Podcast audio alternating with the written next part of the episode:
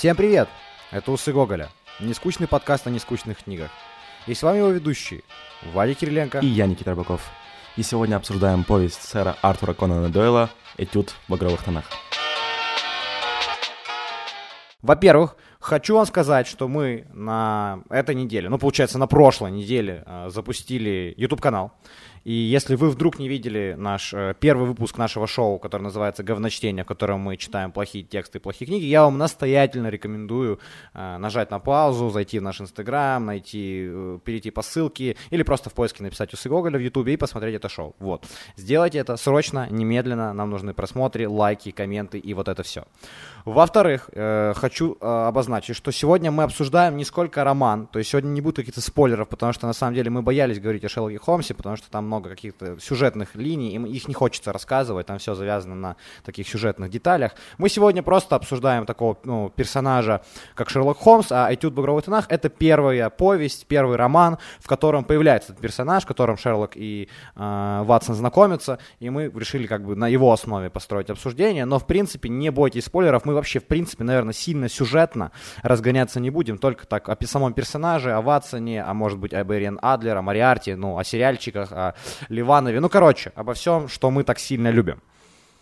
Да, действительно, тема сегодняшняя э, достаточно горячая, мы ее очень любим и постараемся как-то для вас разобрать образ Шерлока Холмса. От себя добавлю, что я э, являюсь безусловным фанатом этого литературного персонажа. Это чуть ли не первая книга, которую я прочитал в осознанном возрасте. Я побывал, мне посчастливилось и на Бейкер-стрит в Лондоне, и бывал э, в Швейцарии, в Альпах на знаменитом Рихенбахском водопаде, поэтому сегодня обсуждаем горячо любимого Шерлока Холмса и не менее горячо любимого доктора Ватсона. Слушай, я вспомнил, когда выходил последний сезон сериала с Бенедиктом Камбербачем, Гембербу, Кембарбартуштен, Камбербачу. Ты хотел сказать Камбербуч Кампкаш, Кашпировским? Камамберским. А, Камамберским сыром. Выходил этот сериал, в общем, с этим актером, прекрасно было. На самом деле, я умею говорить, я умею говорить сейчас, Бенедикт Камбербеч, я умею говорить. Слушай, судя по нашему подкасту, есть сомнения, что ты умеешь говорить, в принципе, как и я. Что какие-то складные предложения. Я помню просто, что у меня так в памяти сильно отложилось, что когда выходил последний сезон, третий, да, по-моему, последний, который, ну, не последний, а который последний, который вышел, который у нас есть. Если не ошибаюсь, третий, да. Да, и это был какой-то праздник. Я помню, что мы в гостях у нас, ну, то есть на, к нам пришли в гости, мы с тобой арендовали квартиру в Одессе, и к нам пришли Как Шерлок Холмс и доктор да, Ватсон. Да, да, только на Малэр, на Малэр-Наутской, вместо Бейкер-стрит, э, Малэр-Наутская стрит была. И к нам прям пришли гости, там э, моя девушка, по-моему, пришла, кто-то еще. Ну, короче, куча людей пришло, и мы прям взяли попкорн и смотрели этот, этот сериал как, ну, вот в лайве. То есть мы прям ждали, когда он будет. То есть когда, когда еще ты так, кроме «Игры престолов», делал? То есть это был какой-то праздник. Настолько это было... Ну, может, для меня, может, не у всех так было. Может, это какая-то моя субъективная история. Но мы этого ждали, обсуждали. И после серии, я помню, еще часа два не могли отойти и обсуждали все. Да, действительно, сериал воскресил какие-то новые впечатления о Шерлоке Холмсе, наверное, познакомил аудиторию, такой популяризировал, наверное, этот образ э, литературный, более массовым его сделал. Но сегодня, в первую очередь, мы говорим о литературе, поэтому, наверное, давай немножко передвигаться к отцу и создателю Шерлока Холмса, имени э, Артуру Конану Дойлу. Нужно сказать, что сэр Артур Конан Дойл э, родился в Шотландии, в столице, в Эдинбурге. Родился он 22 мая 1859 года. И родился он достаточно хорошей семье, то есть у него была такая интеллигенция достаточно, то есть у него был дедушка, который занимался творчеством, он рисовал, и отец тоже, подобно своему отцу, тоже рисовал, и они были достаточно известными людьми, и вот э, э, у Артура Конан Дойла было всегда перед глазами пример, кем ему хочется стать, он тоже хотел быть художником, но не получилось, поэтому он пошел в медицину, и как Чехов, подобно Чехову, он тоже врачевал, но связал свою судьбу плотно с литературой. Есть, конечно, одно но в успешной семье. Его отец страдал алкоголизмом и вообще к концу жизни, ну, ебанулся, мягко говоря.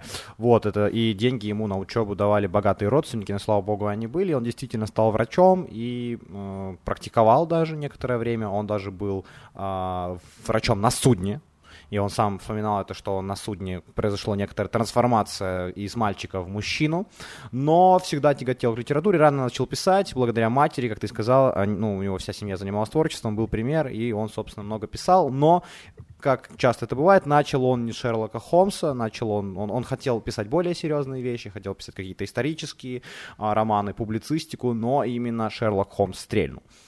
Да, действительно, Шерлок Холмс стрельнул, и потом впоследствии а, Артур Конан Дойл пытался как-то откреститься от этого образа создателя лишь одного персонажа. Он настаивал горячо на том, что он все-таки серьезный автор, а не тот, кто пишет детективные романы.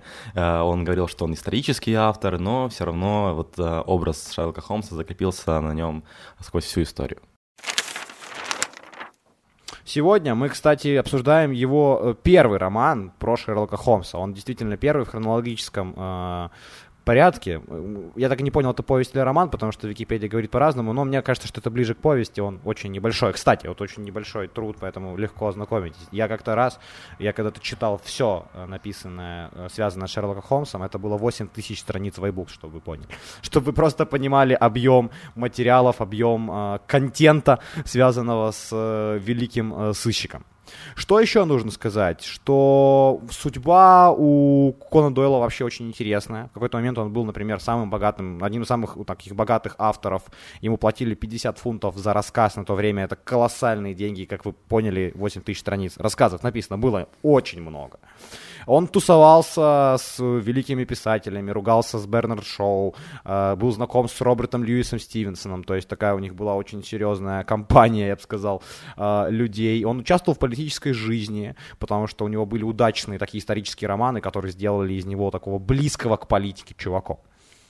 Да, еще нужно упомянуть, что он очень увлекался спиритизмом. Тоже отдельная история про Конана Дойла. То, что ему очень нравилась вот эта вот вся потусторонняя история. Он там пытался общаться с мертвыми, чтобы ответить на какие-то загадки мироздания. И даже интересный факт, что вот перед смертью он уже пребывая в достаточно плохом состоянии, все равно проехал, поехал в правительство, в парламент о том, чтобы а, отменить закон о том, что спиритизм это что-то незаконное. Но, да, там ничего не э, получилось. Гоняли этих чуваков, которые не занимаются. Действительно, я с тобой согласен. Тоже этот факт у меня был в ресерче. Но нужно вернуться чуть заранее. Это очень интересная тема про спиритизм, потому что, ну, мы все понимаем, что это бред, но нужно понять, почему он увлекся спиритизмом к концу жизни. Он участвовал, он остановил свою литературную деятельность и поехал на фронт участвовать в Первой мировой войне добровольцем.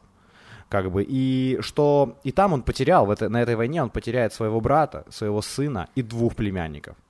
И это очень сильно повлияет, конечно, на его моральное. Ну, вы можете себе представить, и в конце жизни многие ну, э, считают, что он уже искал такой способ э, избавить себя от ну, более страданий вот в таком странном достаточно хобби. И, ну, и он хотел, возможно, поговорить с этими утраченными родственниками, и спиритизм был таким, знаете, э, шансом, возможностью для него это сделать. Но мы все, конечно, понимаем, что это невозможно и так далее.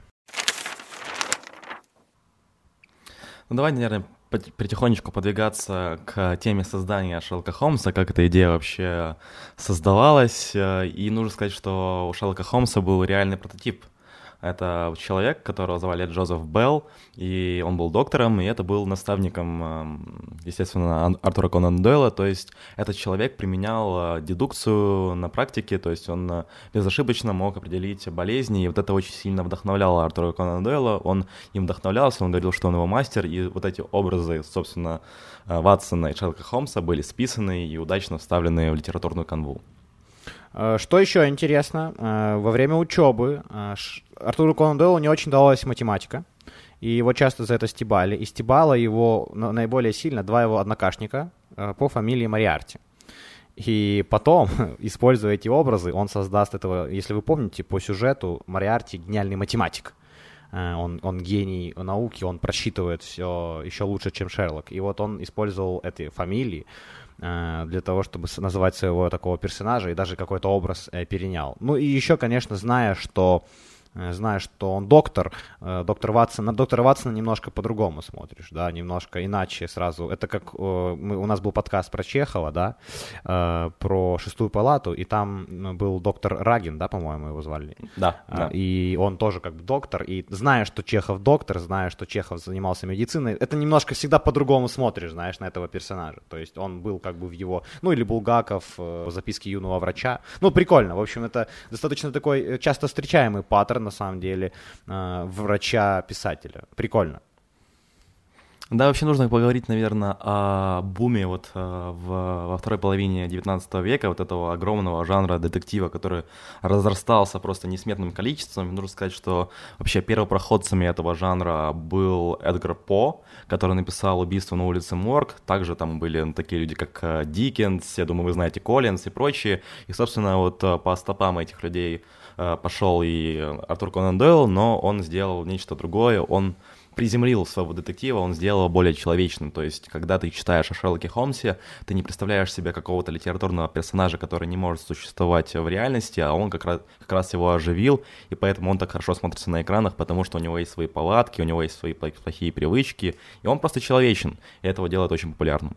Я думаю, что еще тут есть талант э, определенно Артура Конана Дойла в сторителлинге, и, ну, вот он создал ситком, понимаешь? То есть это такой первый, mm-hmm. наверное, детективный ситком, который он растянул, ну, который получилось прям сделать очень длинным, и получилось сделать очень интересным, дать характерных персонажей, которые мы запоминаем, которые то появляются, то исчезают, ну, как в ситкоме, знаешь. То есть персонажи всегда, у них есть какие-то места сбора, типа кухня э, миссис Хадсон на Бейкер-стрит, да, они там постоянно зависают, у них есть какие-то там определенные чуваки, там, вот мне очень нравится перепалка Шерлока Холмса и этого инспектора из Скотланд Ярда. Да, они постоянно очень смешно травят. И, и, и причем иногда очень важно, Шерлок Холмс не идеален. Он ошибается, иногда с него стебутся. Ну, понимаешь, да, что это, ну, если бы он был супергероем, потому что, в принципе, он обладает способностями супергероя. Мы это обсудим. Мы обсудим, в чем супергероика, в чем вот этот бэм, и все такие, вау, круто, как он это сделал. То есть, но он при этом остается человеком, потому что он иногда может там кого-то влюбиться, он может не знать какой-то банальной штуки. Шерлок чел- очень человечный, он прям ближе к нам как персонаж, у него есть какие-то характерные особенности, которые мы запоминаем. Его тяга к наркотикам какая-то забавная, тяга к курению, не знаю. Блин, тяга к наркотику забавная, я как будто сейчас пропагандирую.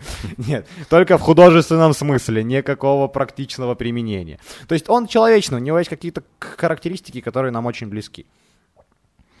И продвигаемся, продвигаемся медленно к обсуждению сюжета. Напоминаю, что мы всего лишь какие-то водные вам дадим. А дальше, если захотите, сами разбирайтесь, как это было, читайте, смотрите, и э, тем более, что экранизации есть какие старые, так и новые, замечательные. И сюжет Шерлока Холмса «Этюд в багровых тонах» повествует нас как раз о знакомстве Шерлока Холмса и доктора Ватсона, то есть водная история, и открывается эта история тем, что мы читаем дневник Ватсона. Мы читаем все повествование от глаз Ватсона, то есть он записывает, как он познакомился, и все, что происходит, мы смотрим со стороны Ватсона. И если говорить о Ватсоне, это доктор, который воевал в Афганистане, он заболел тифом, и, собственно, у него карьера не сложилась, он перебирается в Лондон, он достаточно беден, из-за того, что у него не хватает денег, он ищет себе какого-то друга, с кем он может жить. И ему рекомендуют вот такого некого человека Шерлока Холмса, он идет с ним знакомиться. И оказывается, что Шерлок Холмс достаточно интересная личность, они съезжаются, и на почве их э, знакомства у них завязывается дружба, и они начинают э, развязывать запутанные детективные дела.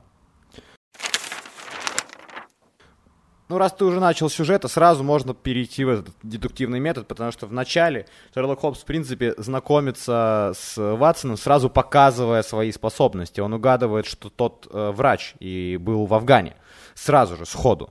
И тут интересный момент, потому что мы в первый раз видим дедуктивный метод э, Шерлока Холмса, и мы впервые понимаем, как это работает, потому что нам Конан Дойл уже дал э, понимание того, кто такой Ватсон.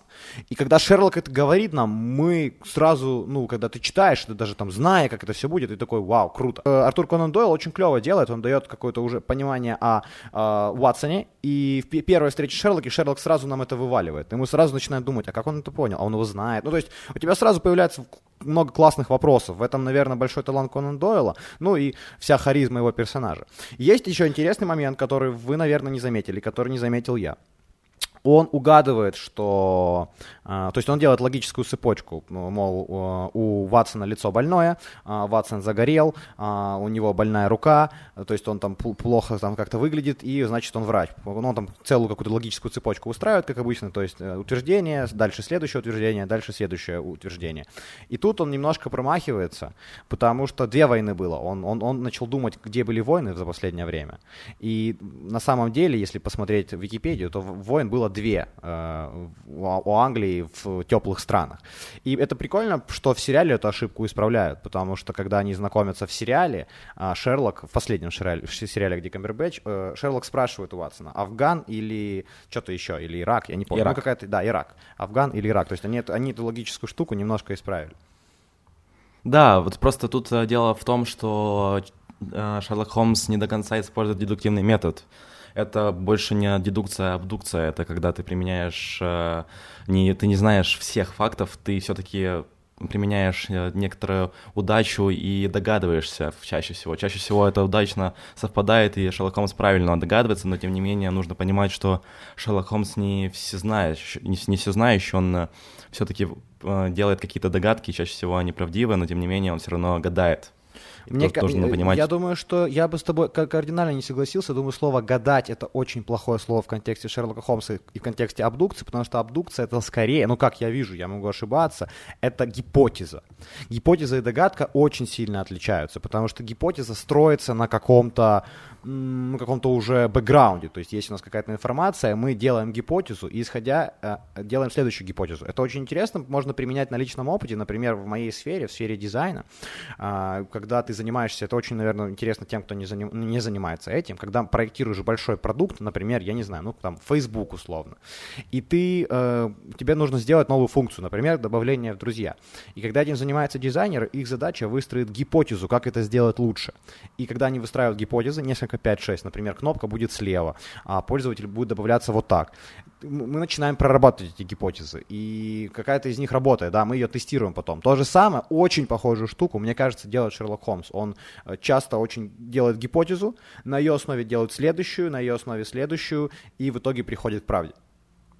Да, я с тобой согласен, но э, мой поинт был в том, что это не чистый дедуктивный метод. То есть дедуктивный метод заключается в том, что ты знаешь все а Шерлок Холмс просто не знает всего. Всех фактов он не знает, и все-таки в некоторых моментах он делает догадки.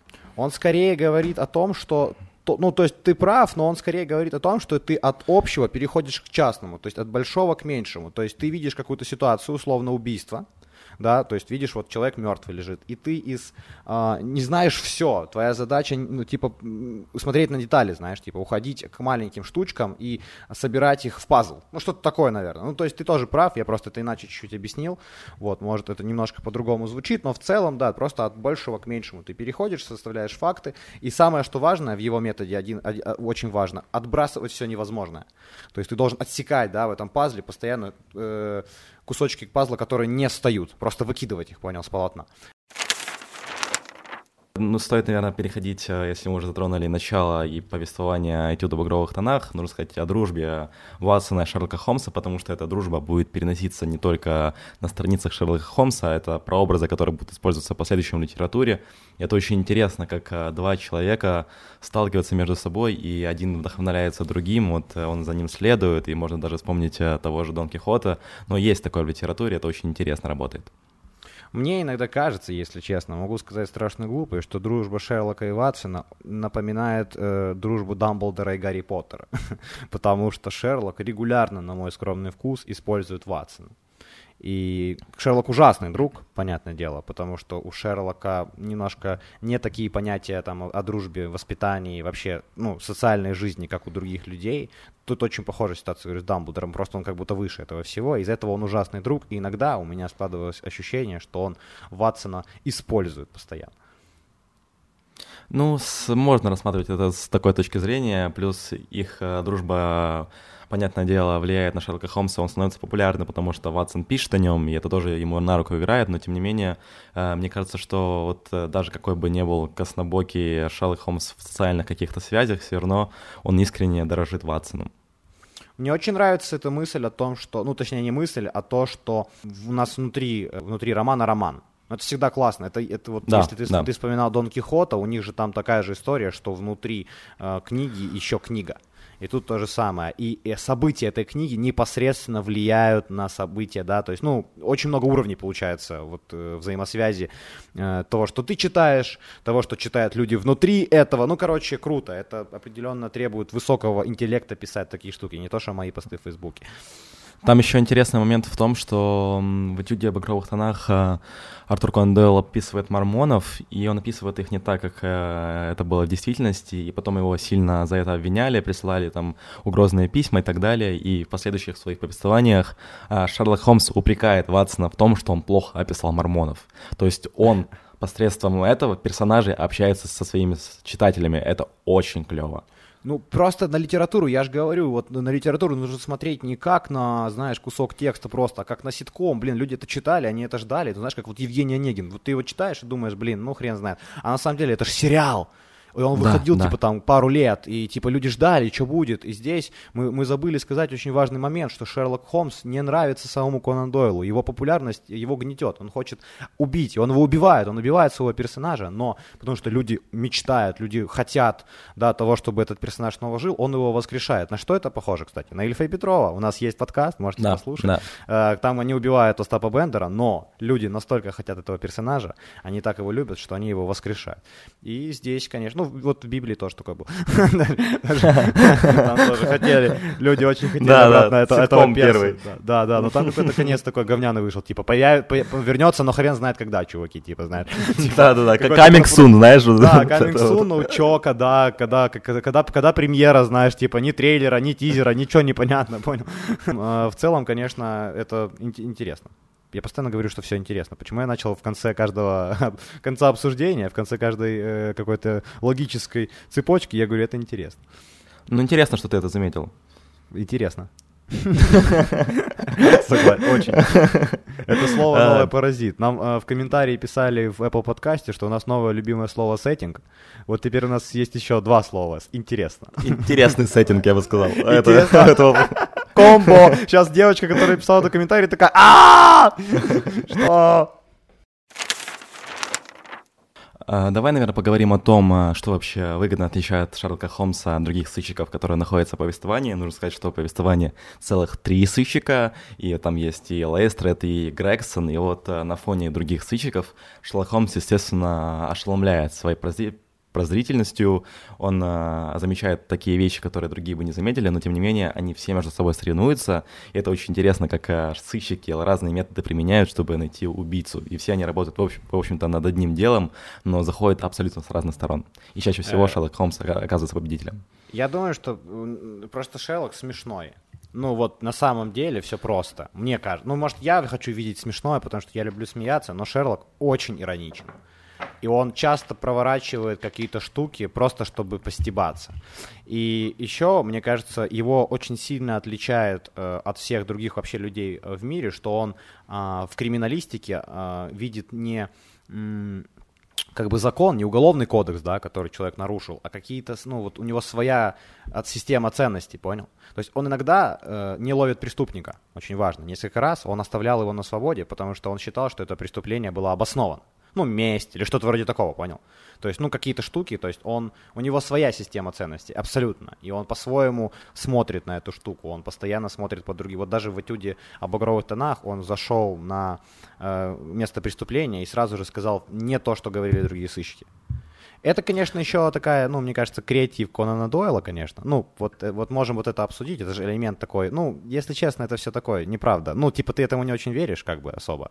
Ну, потому а, что... Тут я с собой, тут я с собой поспорю, потому mm-hmm. что вот э, ты сейчас рассказал философскую сторону вопроса, да, действительно имеет место быть, но насчет э, того, чем выгодно отличает Шерлока Холмса от других сыщиков, на мой вкус, это то, что он а, идет много со временем, то есть он, а, там, люди курят табак, он разбирается в табаке, он разбирается в химии, он применяет новые методы, и методы, которые описывает а, Артур Конан Дойл, потом будут использоваться в полиции в реальности, то есть не в книге, а в реальности. Поэтому Шерлок Холмс просто, он немножко опережает судмедэкспертизу, поэтому он тоже круче. Ну, тоже может быть некоторого рода Илон Маск, ну, знаешь, такой типа, что ты должен постоянно знать и постоянно верить и мечтать. Определенно имеет место быть, не могу э, с тобой спорить. Но и он смешной. И вообще интересно. А, а, да, интересно, конечно, да. Получается, у нас подкаст такой интересный. мы так немножко уже перетерли персонажи, можем так э, немножко вспомнить Ирен Адлер, например, или Мариарти. Есть такие персонажи очень интересные. Ну, вот у него это любовная история, с, я не знаю, можно ли ее назвать любовной историей с Ирен Адлер, но это а, в целом, а, он с этой, э, вот мне кажется, что их история лучше всего как-то визуально передана как, как раз в Шерлоке Холмсе, где играет Роберт Дауни-младший во второй части. Там есть, это такая, ну, я не знаю, уже, наверное, культовая, каноничная сцена, когда она его связывает и оставляет с шапкой а, ну, она его раздевает, связывает, и он остается в комнате, она уходит, и у него вместо, ну, на, на месте, где половые органы, шляпа, по-моему, да, что-то такое, или подушка, я не помню. И я так хохотал с этой сцены, я недавно пересматривал, очень смешной э, момент. То есть мне не нравится сильно Шерлок, ну, э, Роберта Дауни-младшего, но сцена это очень забавная. И отношения там, вот Ирина Адлер там такая гениальная сумасшедшая, такая же гениальная сумасшедшая, как он. То есть только гениальный мужчина может влюбиться только в гениальную женщину. Да, интересный момент, на самом деле, во влюбленности Шерлока Холмса, потому что он такой проницательный во всем разбирается, а вот как раз, когда он встречается с Ренадлер, он э, перестает понимать что-либо, то есть она его одурачивает, и благодаря вот тому, что он в нее влюбляется, он перестает следовать своей логике, впервые, наверное, за свою жизнь следует за своим сердцем, и это ему не играет на руку абсолютно. Это тоже интересно, как э, мужчины действуют. Вот, знаешь, холодный расчет у нас всегда такие мы правильные, логичные, потом встречаем женщину и волочимся все, и все идет по всю жизнь. Да, да, да, да. Все, все идет по одному месту. Жизненно, я бы сказал. Жизненно. Да, смотрите YouTube канал, чтобы понимать э, юмор. Вы должны, вы должны реально сейчас, если вы вдруг не смотрели наш YouTube канал, потому что сейчас начнутся шутки, которые пересекаются с YouTube, ну, с, с теми, что мы шутим в YouTube. Ребят, срочно пополняйте базу знаний э, от усов Гоголя плохой литературой э, на YouTube-канале. Я опять вас призываю. И да, последний такой маленький вопрос. Э, ну, стоит ли это читать? Что это за литература? Ну, классическая ли она? Ну, вот стоит ли вот сейчас за нее садиться взрослому человеку? Или это все-таки какой-то детский детектив? Что ты думаешь на этот счет? Ну вот у меня есть два замечательных опыта, то есть вот я вот когда столкнулся с художественной литературой, Шерлок Холмс чуть ли не был первым, что я попало мне в руки, и мне тогда очень понравилось, и когда я вот сейчас перечитывал «Этюд в багровых тонах» перед подкастом, я тоже получил массу удовольствия. Прям мне очень зашло викторианская Англия, расследования, шутки, все там, где нужно. Сюжет нигде не проседает, поэтому я думаю, что это э, литература на века, и поэтому, собственно, она так популярна. Ее так часто переснимают, потому что это настолько про сегодня, что это будет актуально в любом возрасте. Я думаю, что для меня Шерлок некоторая такая легкая чтиво, чтобы отдохнуть. Я иногда беру какие-то такие штуки, как ну, вот, вот Шерлок Холмс, например, перечитываю их, и я отдыхаю, когда это делаю. То есть я прям чувствую, что моя голова не думает, и я в прекрасном мире. Я понимаю, почему Конан Дойл не любил это, потому что, наверное, это действительно в, какой-то, в каком-то месте достаточно легкое, примитивное чтиво. Можно его так назвать. Конечно, кто-то будет ругаться на меня, но в целом, если так подумать, то с этим даже ребенок маленький справится. Да? Но э, это каноничная штука, определенно. И там очень много того, что будет переиспользоваться в культуре, да, и это шапка Шерлока Холмса, и дом на Бейкер-стрит, э, это все уже такое, знаете, ну, к сердцу близкое, как, я не знаю, как гномы Санта-Клауса, что ли. Ну, что-то уже такое, как будто всегда было, всегда будет и никогда не забудется. И думаю, что если вы не знакомились, то в принципе можете. Но я не могу сказать, что это чтиво что-то даст в каком-то, я не знаю, моральном плане, что вы вырасте как человек, что это как гром, которым бьет Достоевский по ниткам души, определенно нет, но как забавно, интересно, очень легкое, очень, очень э, моментами интригующее, прям затягивающее в сюжет, да, точно стоит абсолютно. Ну и вот. Э, доктор Ватсон просто офигенный персонаж. Этот, ну, то есть он, несмотря на то, что Шерлок крутой, Ватсон, у него есть такие классные качества, знаешь, такая какая-то мужская стойкость, прагматизм, и у него тоже можно много чему научиться. Вот ты затронул в начале своего спича а, вот э, шапку Шерлока Холмса. Нужно вот... Э, я люблю развенчивать мифы, я почитал, что ни шапки не было, ни трубки, это все было придумано после э, иллюстраторами, то есть вообще оригинальный образ Шерлока Холмса отличается от того, что у нас запечатлено в головах, и даже вот знаменитейший адрес Бейкер-стрит 221b его не существовало. И интересно то, то, что англичанам впоследствии пришлось создать этот адрес, создать там музей Шерлока Холмса, потому что письма на адрес Шерлока Холмса поступают и по сей день. Люди мечтают познакомиться с ним, мечтают, чтобы он помог, помог им в каких-то своих делах, и поэтому этот образ уже вышел далеко за вообще рамки книги и шагает собственной жизнью. Да, вот ты сказал, что оригинальный Шерлок Холмс этим не обладал, этими качествами. Я с тобой соглашусь и добавлю, что теперь обладает. Это, ну, то есть теперь это оригинальный Шерлок, которого мы привыкли. И неважно, как, да, что, было, что было в исходнике, знаешь. Это уже... Он стал оригинальным, вот он такой, какой он есть. А я что? Я вас призываю. Э, во-первых, ставлю 10. Тут даже, ну, какие оценки, Никита? 10? Ну, определенно 10. Да, определенно, даже ничего говорить. Невозможно поставить так, такому, такому персонажу ниже. И поэтому я начну зазывать вас, зазывать вас теперь еще на YouTube, короче. Вы поняли уже, да, третий раз сейчас я повторяю.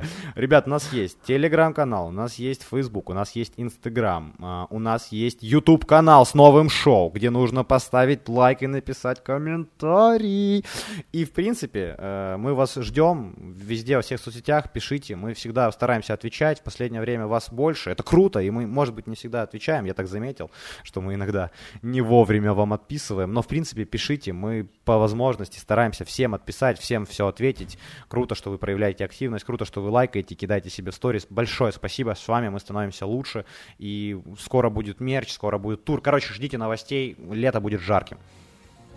Да, ребят, ну и вот э, читайте Шерлока Холмса, проникайтесь э, этой культурой, этими персонажами, влюбляйтесь в них, рассказывайте э, этой литературе своим друзьям, пишите в комментариях, какой э, рассказ или повесть нравится вам больше всего, почему, делитесь, почему Камбербэтч лучший актер в Шерлоке Холмсе, или может быть Ливанов, а может быть и другой персонаж, который вам нравится. Описывайте, делитесь своими впечатлениями, нам очень интересно почитать, может с вами поспорим, а может согласимся. В любом случае, пишите нам, мы всегда ждем что-то от вас. Спасибо большое, что остаетесь с нами. Пока-пока.